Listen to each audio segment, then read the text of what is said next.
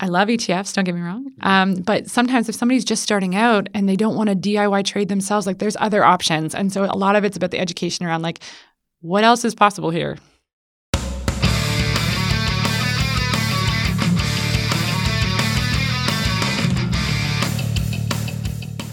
Welcome to episode 14 of the Canadian Couch Potato Podcast, where we help you become a better investor with index funds and ETFs. This is our first episode of 2018, and the topic on everyone's mind these days is that cryptocurrency that's burning a hole in your pocket, Bitcoin. We're going to get to that later in the podcast, but first up is a discussion with a refreshing young voice in financial planning. One of my greatest frustrations has always been that it's very difficult to get unbiased, responsible investment advice in this country if you don't have at least half a million dollars to invest.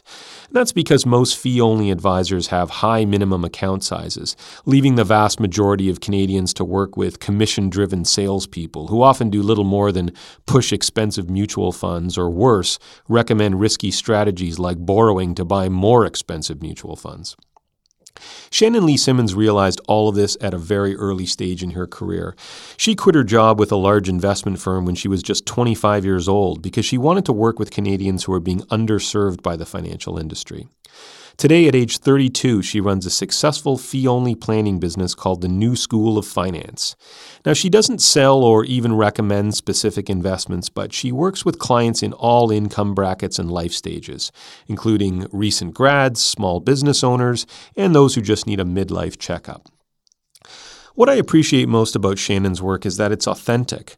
Unlike a lot of bloggers and media personalities out there, she's actually worked directly with people as clients, so she understands what really resonates with them and what inspires change, as opposed to trite solutions that make good sound bites but are ultimately unrealistic. Shannon has just authored a new book called Worry Free Money, published by HarperCollins, and she joined me in the podcast studio to talk about her approach. And I'm very pleased to welcome to the studio Shannon Lee Simmons, who's joining us to talk about her book, Worry Free Money.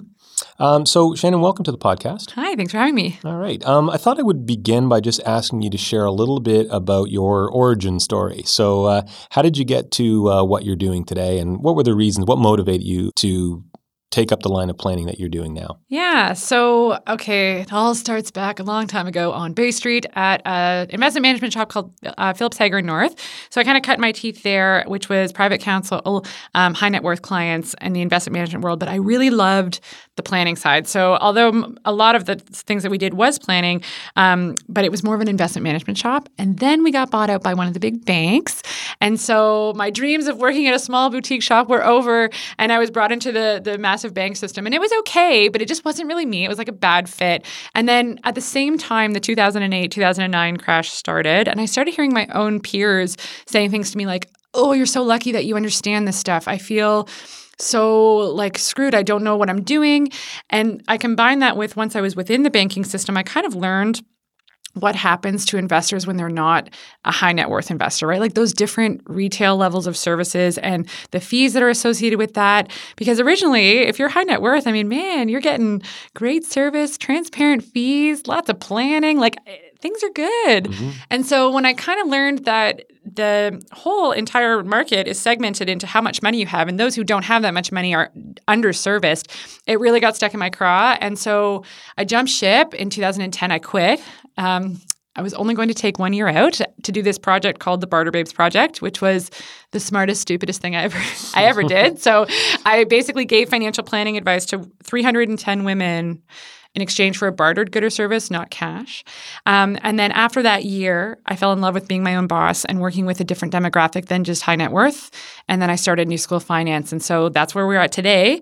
And we are a fee only financial planning firm, and we're affordable and accessible, trying to make it fun for people and not so scary. Right. So you don't manage any investments for your clients. And this is one of the things that I've always found. Um, you know, in this industry as well, because I backed into it, you know, in sort of the opposite way that you did it, and that you know I wasn't in the financial business at all. Once I got into it, I started to really appreciate that you know, as you say, clients who have a million dollars or more to invest have access to very good service mm-hmm. at a mm-hmm. very reasonable fee. Yep. But for all the rest of us, um, it's very, very difficult to get good help. And so, why don't you tell us a little bit about the types of clients that you work with and what sorts of challenges that they face that um, you know you're able to deal with as a fee only planner that you know an investment advisor who only serves high net worth people would not be able to help with. Yeah, so I think that the first thing that I can do that they might not be able to is see anybody. So mm. it doesn't matter what their financial balance sheet looks like; they can come to me. Um, we because we charge almost like a, a law law firm where it's like just for time, right? So you don't if you have debt, you can come. If you have assets, you can come, and there's no minimum or maximum or anything.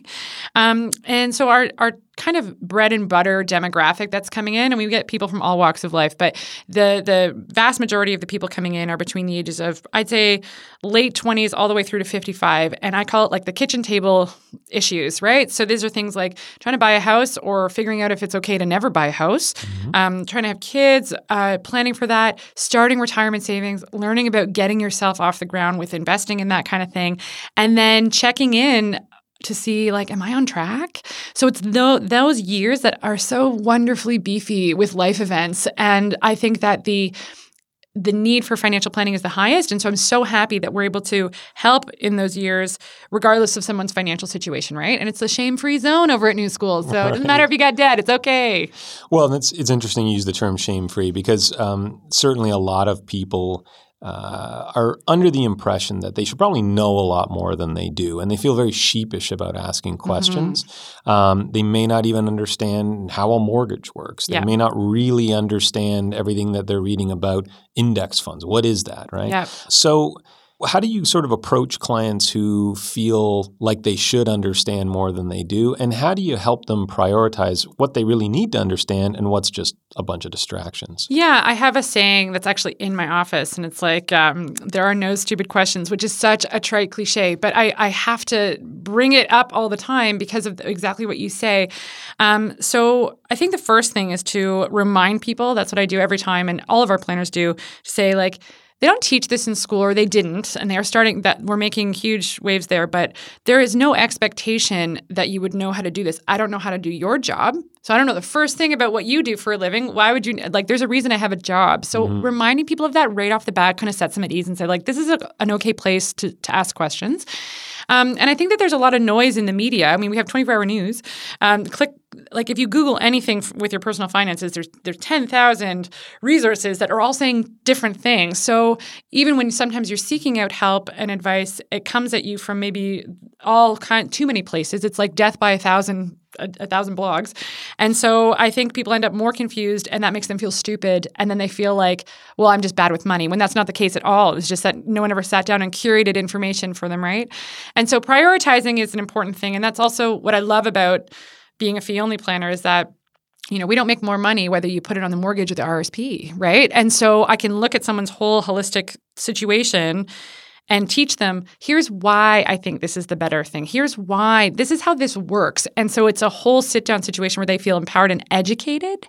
Um, and especially in the investment world, I feel like that's where a lot of that I feel stupid happens because, you know, most people deal with mortgages and stuff on a day-to-day basis um, or at least they kind of understand how it works but investing is like a different language sometimes right? And so we have people come in and you hear tidbits at parties and and your friends are talking about stuff and you're nodding, nodding along going yeah yeah, yeah I, me too. And then you have no idea. And then sometimes it goes so long. I, I think there was actually a client in uh, not long ago. He was 51 and he's been invested his whole life and he has no idea what a mutual fund is. Hmm and he was invested in mutual funds. I was going to say he probably owned a lot of them, mm, and uh, yeah, just didn't know what they were. No idea. Doesn't actually understand what it is that he's invested in, and for the first time felt like. Okay, I'm going to ask all the dumb questions. I'm like, they're not dumb. You know what I mean? Like, ask away. And so that has been a really cool experience. And I think it's really necessary for people to feel good about their finances. Yeah, it's interesting that that you bring up you know an example of somebody who has invested for many years but doesn't really understand what he mm-hmm. holds. Um, I've certainly seen the opposite problem too, which is people who spend a lot of time on the internet reading resources that are aimed at investors. Mm-hmm. Um, I've seen this myself. I mean, I write a lot on my blog about things like tax efficient investing, and I get a lot of questions about it. And then I realize that the people writing, you know, have ten or twenty thousand dollars to invest, yeah. and um, I feel like you don't need to worry about the details of tax efficient investing when you're getting started. Yep. Um, you've got other priorities. And I'm wondering if you have had people come to you sort of gung ho about they're really interested in the idea of investing. And Then you find out, well, they got a lot of student debt and they got a lot of um, other priorities. They probably even shouldn't be investing at all. Yes. Yes, I'm so happy you brought this up. This happens all the time. Um, and I so I see this in a couple of different ways. So even just whether or not they should be invested is the number one question, right? And so that's if you've got debt or precarious work, then you may not even want to have money invested because we need all hands on deck to either pay down debt or, or have an emergency account or something like that. So that's a big question. But it's exciting to invest and people feel smart. It makes them feel financially responsible. And so um, when they come in gung ho about that, sometimes I'm like this buzzkill that's like, wah, wah, you know, uh, uh, not yet, you, something like that. And I think that that shocks them because typically, if you go into uh, a retail branch or something like that, they're going to push an RSP, they're going to push an investment. And that's those one of those truisms, right? Where it's like, have to invest. Um, and so if I say something opposite, there's almost sometimes where I feel like they're like, really? You don't want me to save money? I'm like, well, that's not saving, it's investing, It's just different. Um, so there's that piece. And then also with somebody who is ready to invest. So they've got their emergency account on lockdown, they're debt free, all that kind of stuff. Um, I do find that even with the first time investing, um, you read tidbits on the internet about ETFs. ETFs are cool. They heard their friend talking about it at a party. And I, I call it fee shaming. Um, so this is something that happens a lot, especially the, with the males of the species at parties. I hear it all the time. Um, not all, but just sometimes, where it's like, you're paying 2% MER on a mutual fund. Oh my God. Like I'm paying like 0.05 on my ETFs. And and then it's like, well, obvious. So what's inherent in that is like you're an idiot. I'm smarter than you and uh, and then that person goes away feeling like a fool, right? Because they didn't know. And I hate fee shaming because you know what? Maybe there's a reason, or or maybe it's not that bad, and and they're just not empowered with that information. So uh, I, when that happens, I find that I have to wrestle against the drive to just do ETFs sometimes because it's not always the best solution. Uh, I love ETFs, don't get me wrong, mm-hmm. um, but sometimes if somebody's just starting out and they don't want to DIY trade themselves, like there's other options, and so a lot of it's about the education around like what else is possible here? Let's talk a little bit about the investment options. I don't mean specific mm-hmm. products, but just the types of um, investment platforms that people can use if you're a relatively inexperienced investor. So I come to you and I say, you know, I've got twenty-five or fifty thousand dollars to invest. I've never invested on my own before, but I'm really keen on using ETFs because they have such low fees. You know, how do you respond to a, a question yeah. like that? Um, so the first thing is to actually explain all the different types of products. So I even go into like what a mutual fund is, so that if you're going to choose ETFs, I want you to know what you're saying no to, right? So I want you to understand, and I usually also talk about index funds like ETFs and mutual funds had a baby. Um, so they're somewhere in the middle there. Um, and so what I'll do is um, I'll say like, okay, I usually use an analysis or sorry, an analogy that's about like DIY with home renos, right? So some people want to do the, the home reno themselves and want to install the floors and do all the work. Obviously, this person's going to pay the least amount of money, but they're going to put in the most amount of work. Does that make someone who hires a contractor stupid? No, not unless they're overpaying for that contractor because they didn't know the right questions to ask. So, using that analogy has been really helpful. And then I kind of plot out the different platforms in this contractor, I'm saying that in quotations, um, kind of realm, and then it really resonates. So, on the DIY things, I'll say something like, okay, you could go on a, a brokerage account, and, and, here's what's kind of involved in that. So you're going to have to actually trade, and I talk about the pros and cons of doing that, the commissions that might come from that, which a lot of people don't even talk about or think about, and then also the fact that what kind of a, how much effort do you want to put in here? Like, um, if you've got a monthly automatic withdrawal going into an account, this is going to build up in cash, and it's up to you to like take care of this every month like you're administering this account as well. And so some people i can tell right away are like super down. They're excited about that. They they want it. And it's like great we're to chase this down. I'm still to talk to you about the other platforms but that feels like a right that feels like you're into it. And other people you can just see the white on their face right? And they're like oh my God, I don't want to do this. And I'm like, that's okay. There's other solutions. Um, and so then I talk about maybe using index funds, which are, are a little bit easier on the administration side because you can set up a monthly contribution once it's done. Um, and then even robo advising and what that looks like and the service offering there, or like a managed solution, and uh, like a like Tangerine or something. So again, I'm not actually suggesting people go to specific places, but it's more like here's the different shades of service and trade off for fee. And then I'll compare it to okay, and here's what you get in the active management market. And so, just like with the contractor doing the floors, if you're going to pay for active management, take the performance out of the table. Like that's not on the table for what you're paying for because we can't control market returns. Like past performance is not indicative of future performance.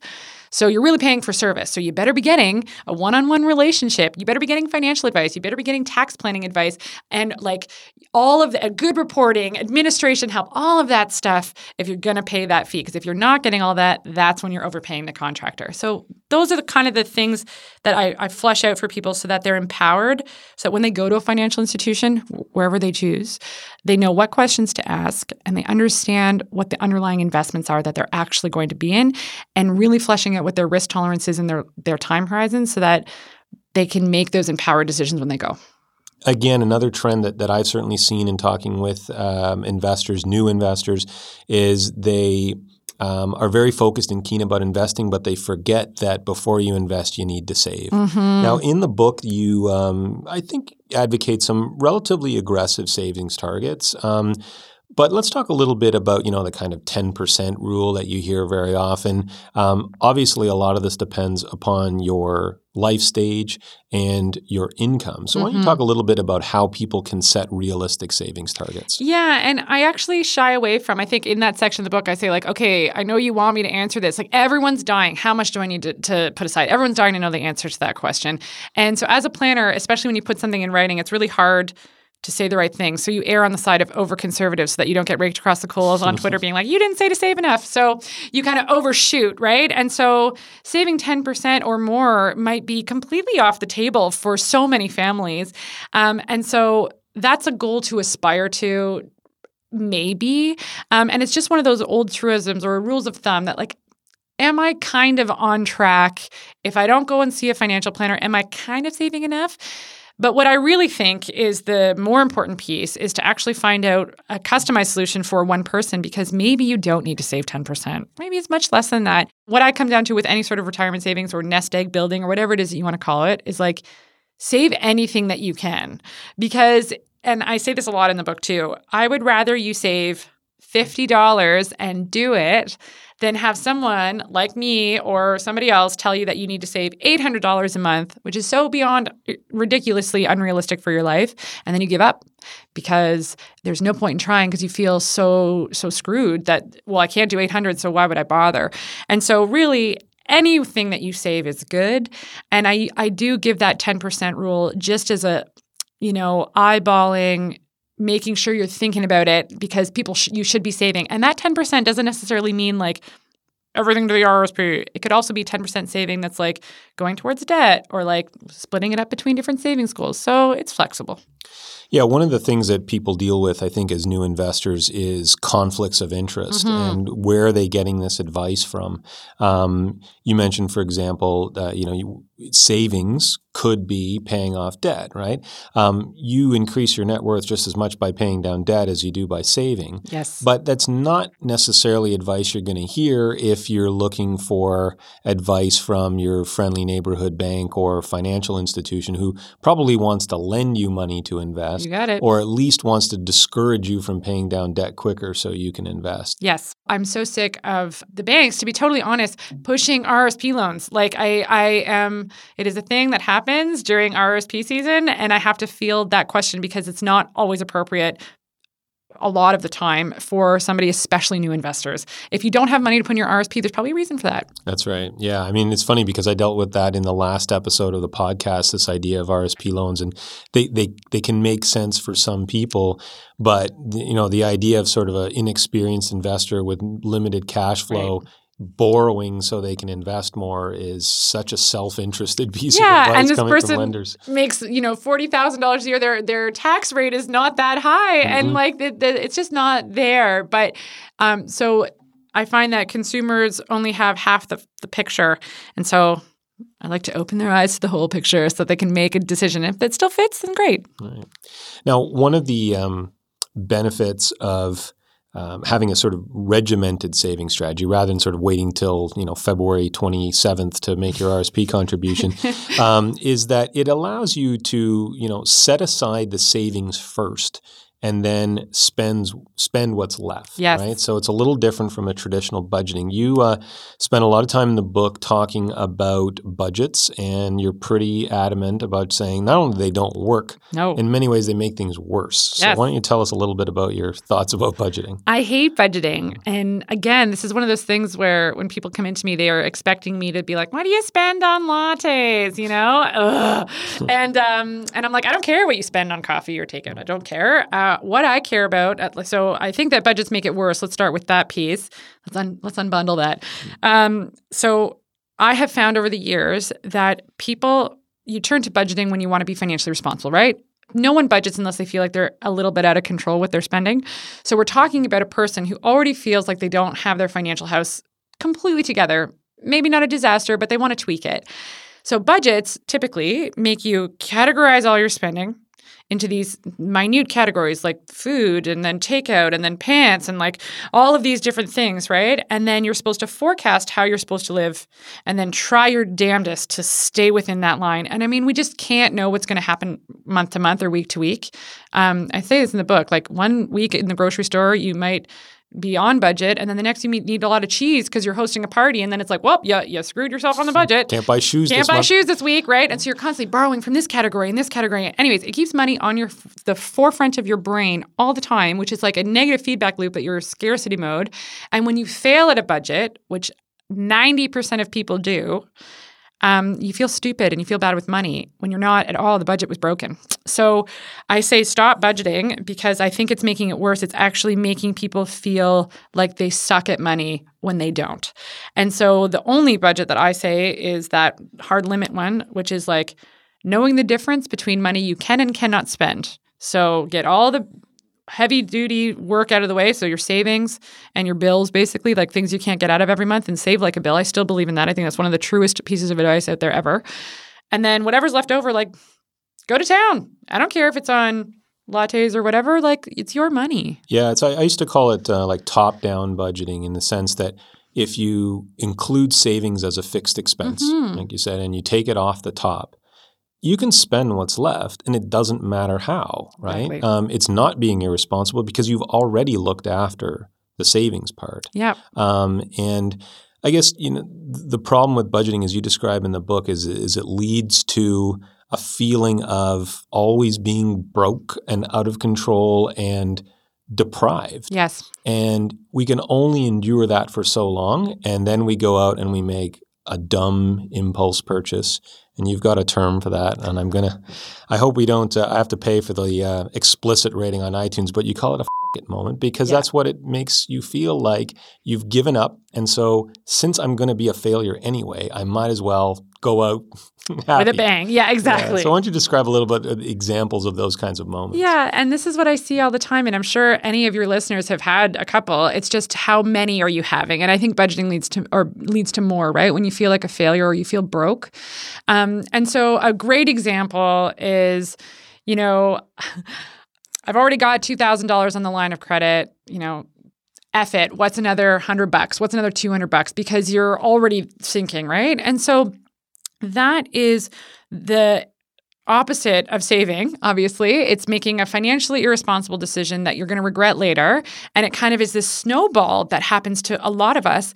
And then all these other financial goals, like saving and investing and building a, a, a nest egg, fall by the wayside, right? So if we can find a way to make it so that we have less and less of those moments, um, we will like our financial plans better and stay motivated. I think that's the real point of the book is like, how do you stay motivated to stick to your plan even when it sucks, right? Like, how do you live within your means without hating your life, right? Because if you can do that, then you can have a disciplined saving strategy and you can start moving yourself forward. And that's that's really what I hope that it helps people with. And that is is basically getting rid of those terrible screw it moments when you just want to give up. Well, and it's a very difficult thing to do because we all have this sense that everyone around us is somehow more together than we are. Oh my God, I and know. I think it's the it's the social media influence. Um, nobody ever talks about how broke they are on Facebook. They just talk about how amazing their vacation was. Yeah. And you look at that and you realize, or you think that everybody's doing it better than you, and you're such a screw up because Mm-hmm. Yes. you can't get your life together.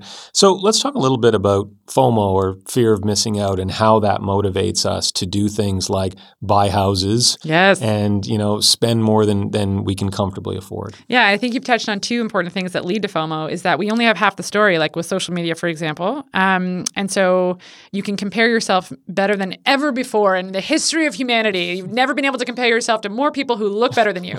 and so that sucks. I don't think our brains are even ready to take that all in. Um, so there's a sense of overwhelming inadequacy, generally speaking, for most of us.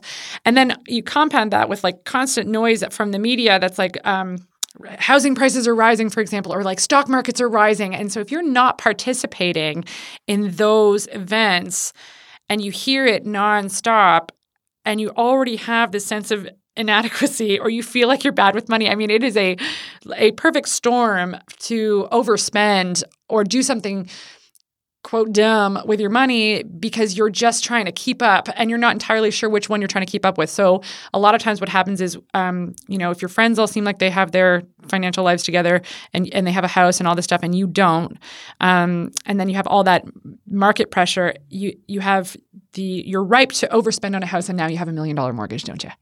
And then you have to live with that, right? And so then that causes all this anxiety and fear at three in the morning. But nobody posts a photo at 3 a.m. when they are up and they can't sleep because they're you're afraid interest rates are going to rise.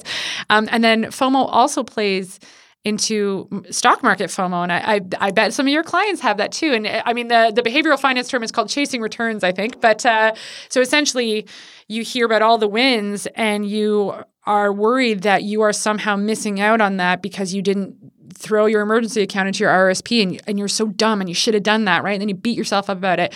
So I always tell clients like, okay, first of all, housing market, stock market doesn't matter. Past performance doesn't indicate future performance. Sure, there are trends, but like you, it, a lot of it's financial luck. Like you, you made a decision at the time, and you should expect volatility, and that's normal. And you're not dumb just because you, let's say, you bought into um, an investment and it went down a little bit. Well, give it some time. You shouldn't have been investing if you needed the money within six months, right? Yeah, So- people people who bought a house in Toronto 15 years ago weren't real estate geniuses. No. They were just people at the stage of Lucky. the life where they needed a house and they got fortunate. You know, people who maybe received an inheritance in 2009 decided to invest did extremely well, but it wasn't because they were stock market whizzes. No. It was because they had fortunate timing. And it's very easy to look back. I mean, you could do the same thing. You could, in 2008, you could have looked back and said, well, I'm really glad I didn't get in the stock market. I was Or, so "I'm really glad, smart." you know, Yeah. in the US, I didn't buy a house in 2004 or whatever it was. So it's very easy for us to judge um, decisions based on outcomes and feel like we should have known. I know. But in fact, we had no way of knowing. No, and I call it the I, I use a tool called like the also for the comparison thing, like the Beyonce factor, um, because you also probably don't know the entire financial situation about your peers. And so, what's cool about my job is that I do. I legitimately know the financial back ins and outs of a lot of the people that I would normally compare myself to. And so, you know, if you look at their Instagram and they're like, the home run is done, I'm like, yeah, you're rocking a $200,000 line of credit there. And so, I have this really cool perspective to not freak out and feel inadequate because I constantly have a reality check in front of me. Um, and so, yeah, don't do that comparison game and try not to have that FOMO because it really makes people overspend or make knee jerk reactions with their finances that is just not great, right? And it makes you worry. All right, Shannon, you've given us a lot to think about. Thanks so much for joining us. Tell us uh, how listeners can find you. Yeah, so I would say the best place is the website, which is www.newschooloffinance.com. And that's where we have the fee for service practice. And also there's a link to the book there, which is Worry Free Money. Great. Thanks a lot. Good luck with the book. Thank you.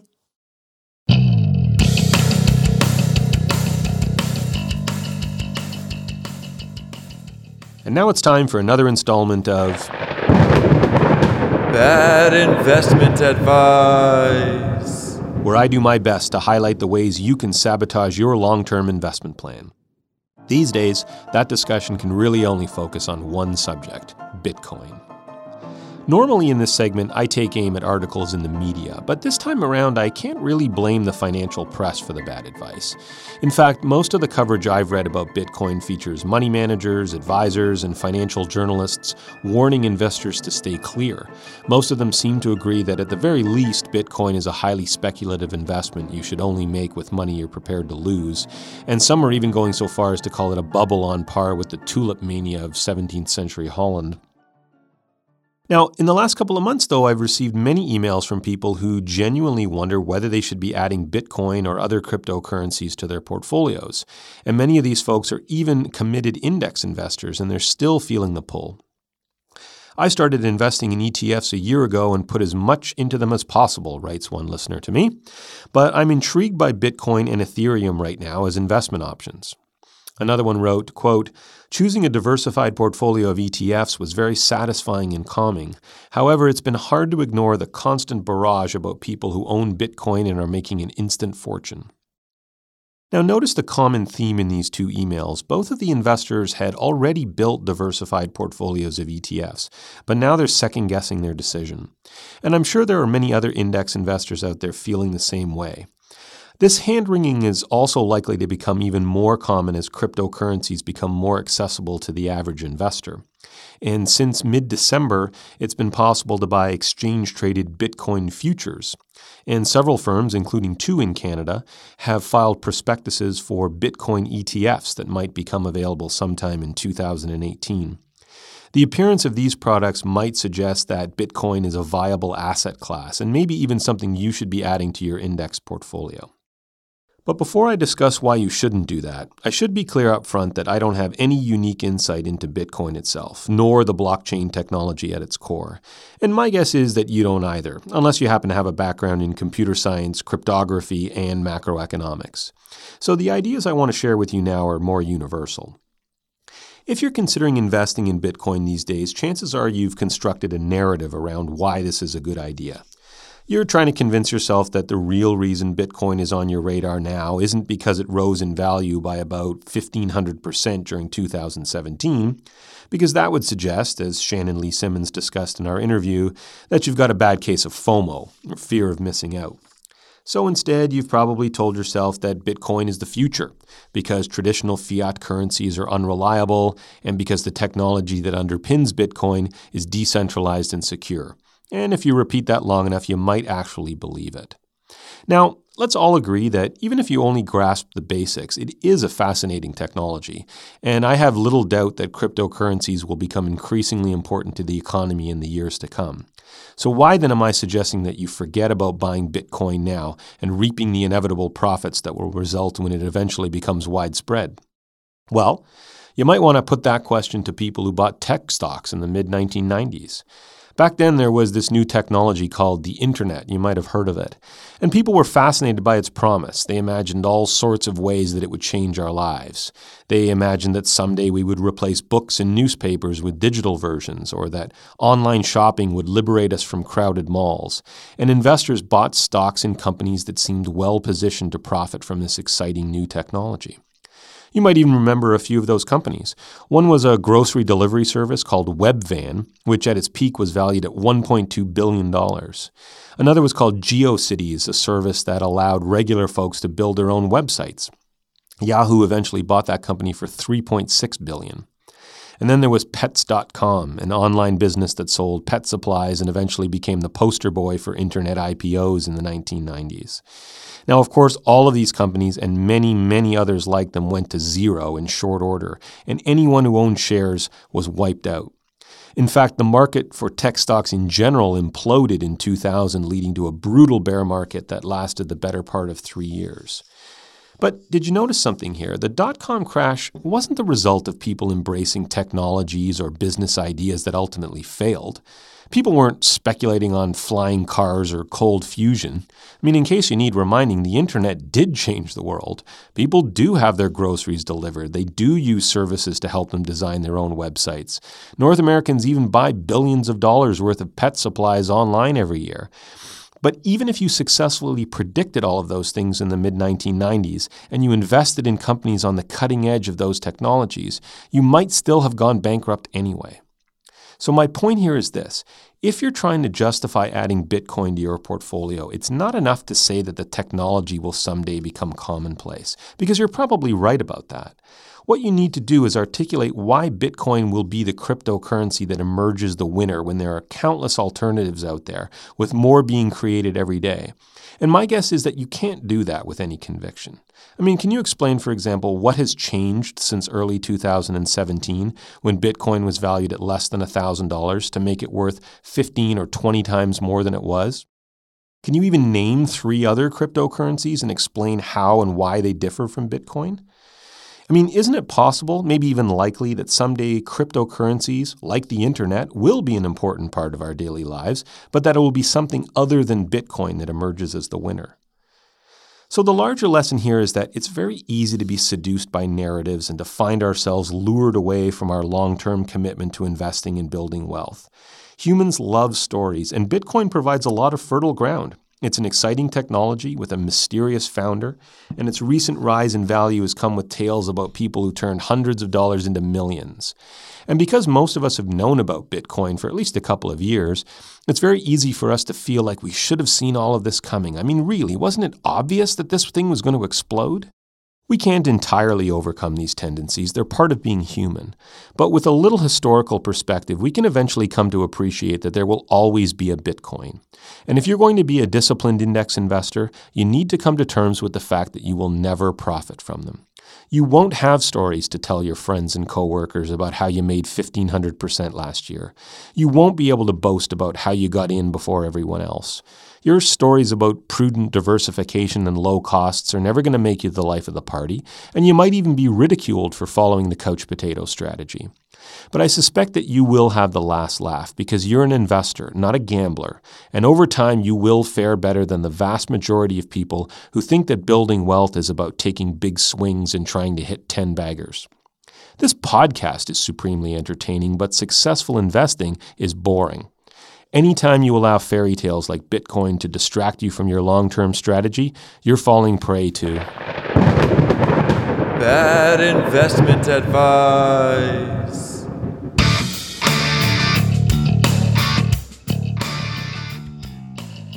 Okay, let's finish up this episode with an installment of Ask the Spud, where we answer your most pressing investing queries. Amanda DL is here as always with today's question. So, this time around, we're not going to use an email from a listener. Instead, we're going to discuss a question that we often get from our clients. If I have a large sum of cash to invest, is it better to put it into the market all at once or invest it gradually to take advantage of dollar cost averaging? All right, thanks, Amanda. Now, this is certainly something we deal with frequently. So, for listeners who aren't familiar with the term, dollar cost averaging, or DCA, is a strategy for investing gradually to spread out your risk and also to take advantage of any volatility in market prices. Now, many people seem to take it for granted that dollar cost averaging has almost magical properties, that it reduces risk and it leads to higher returns. In fact, while DCA can be a useful strategy, it's often overrated or at least misunderstood. So let's consider when it might be appropriate and when it's probably a bad idea. Now, the first thing we need to clarify is that the term dollar cost averaging can be applied to two quite different strategies.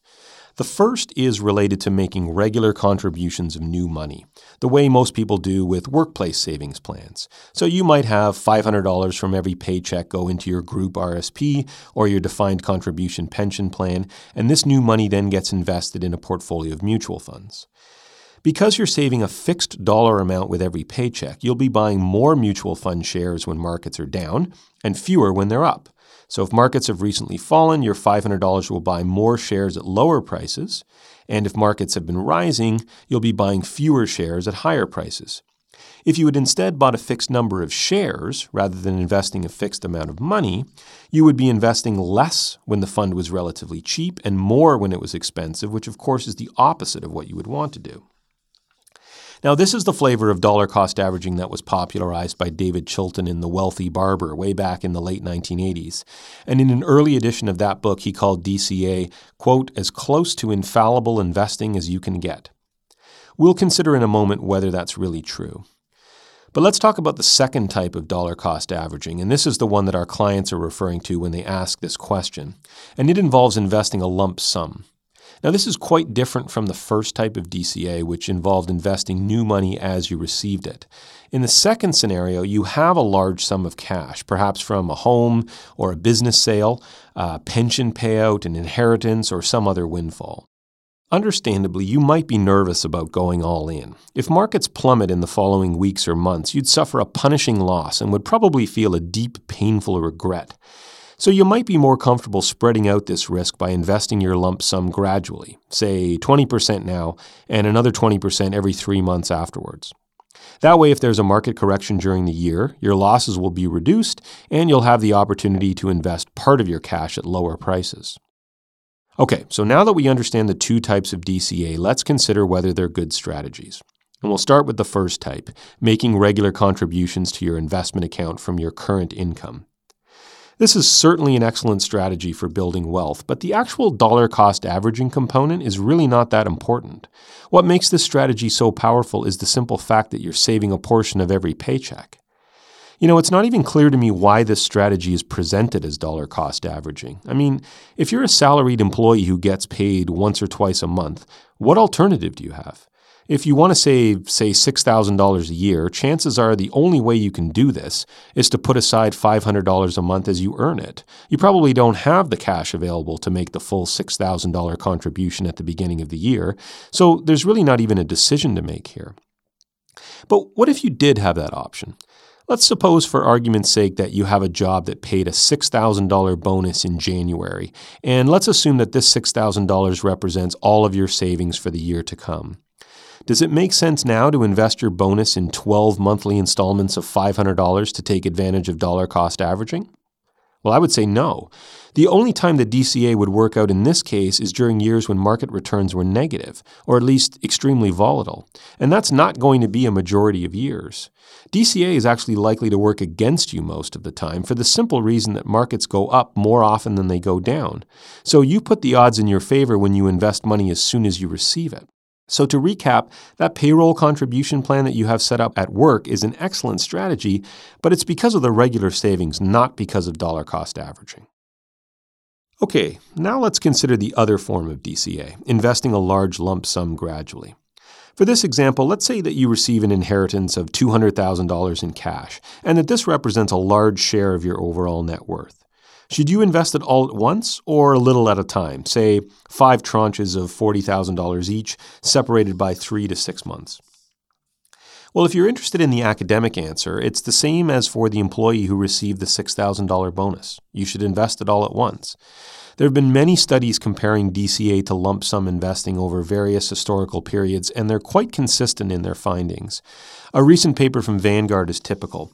Using data from the US, the UK, and Australia, the researchers compared the results of investing a large lump sum into a balanced portfolio compared with using DCA over 12 months. And in all three countries, the lump sum strategy came out ahead in about two thirds of the time, regardless of the target mix of stocks and bonds, by the way. And in case you were planning to invest very gradually, they ran that same simulation using DCA over three years. And in that case, the lump sum came out ahead more than 90% of the time. Virtually all similar studies come to the same conclusion.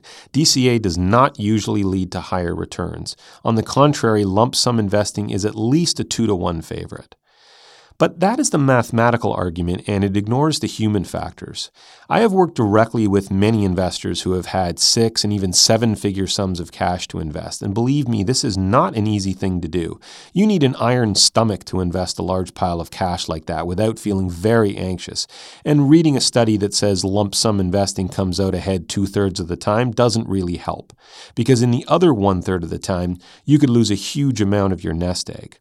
So I like to think of it this way if you play Russian roulette, you'll win five times out of six, but I'm guessing that those odds are not very compelling to you. So, if you find yourself with a large amount of cash and you're nervous about investing it all at once, there is nothing wrong with using dollar cost averaging. Let's just be clear that your goal is not to increase returns, it's simply to lower the stress that always comes with investing a big chunk of money. Even the Vanguard paper that I mentioned a minute ago acknowledges that DCA usually leads to lower returns, but, quote, these costs may be reasonable if a systematic implementation plan helps an investor overcome any paralyzing fears of regret. Now, note their use of the term systematic there because it's key. If you decide to use dollar cost averaging, it's critically important to draw up a plan for doing so. And that plan should have nothing to do with the relative prices of stocks. So don't tell yourself you're going to invest 20% of your cash now and the next 20% only after markets have fallen 10%, because it's possible that prices won't ever be 10% lower and you'll continue to sit in cash while the markets run away from you. Nor should you base your DCA strategy on specific events, such as, I'll invest some now and some after the election or after the next central bank interest rate announcement. Because chances are the markets have already anticipated whatever it is that you think is going to happen, and very often this turns out to be wrong anyway. Whatever you do, don't rely on vague criteria like, I'll invest the rest when things settle down and I feel more comfortable. Because if you do that, you'll find yourself in an impossible situation. If markets rise sharply, you're going to be worried that they're overdue for a correction. And if they fall sharply, you'll worry that they're going to go down further. Believe me, I've seen this happen, and it is a recipe for paralysis. So let me share a couple of specific examples of how we helped clients who had large amounts of cash to invest. In the first case, the client had a seven figure sum that we wanted to invest gradually during 2017. His target allocation was 100% equities. So we agreed to invest 25% at the beginning of the year and then the rest in three tranches of 25% each, separated by four months. So we spread the purchase out over a year. And we agreed on a specific date for each tranche April 15th, August 15th, and December 15th. Those dates were arbitrary, but by putting them on the calendar, we took all the emotion out of the decisions. Now, as it turns out, we would have enjoyed higher returns had we invested the lump sum in January, but that's not the point. Recall that the summer of 2017 was pretty difficult for markets, and this investor probably would have had feelings of regret if his portfolio was showing large losses just a few months into his decision to go all in. So the gradual approach allowed him to get comfortable with market volatility, even at the cost of some foregone returns. With another client, we invested about $800,000 with a final target of 60% equities and 40% fixed income. Now, in this case, we invested all of the fixed income right away. And this is what I recommend because although bonds can certainly move up and down in value, their fluctuations are really very small compared with those of equities. So using dollar cost averaging with fixed income is usually not worth it. However, of the 60% equities that um, we plan to do, we put 20% in immediately, 20% three months later, and then the final 20% three months after that. Once again, we put the dates on the calendar and we ignored the financial news on those days and we just went ahead with the implementation. Now, this strategy is hardly stress free. I often say that dollar cost averaging just turns one difficult decision into three or four. And I've worked with investors who planned to invest gradually on specific dates, but then backed out after the first or second tranche. They insisted on delaying the next installment until it felt like the right time, which of course it never does. Look, it never feels like a good time to invest a large amount of cash. It's always going to make you nervous, and that's okay. If dollar cost averaging helps, then embrace it. It's not an infallible strategy. It probably won't lead to higher returns, but having a structured plan in place does make it more likely that you'll follow it through. Thanks, Dan. If you have an investing question for Dan, please send it to mail at CanadianCouchPotato.com, and if it has broad appeal, he may answer it on a future installment of Ask the Spud. And that's a wrap for this episode. As always, a warm thank you to the people who bring you this podcast Nick Jaworski at Podcast Monster, Tara Hunt and Nicole Pomeroy at Truly Social, Amanda DL, and all my colleagues at PWL Capital. Stay warm. We'll see you soon.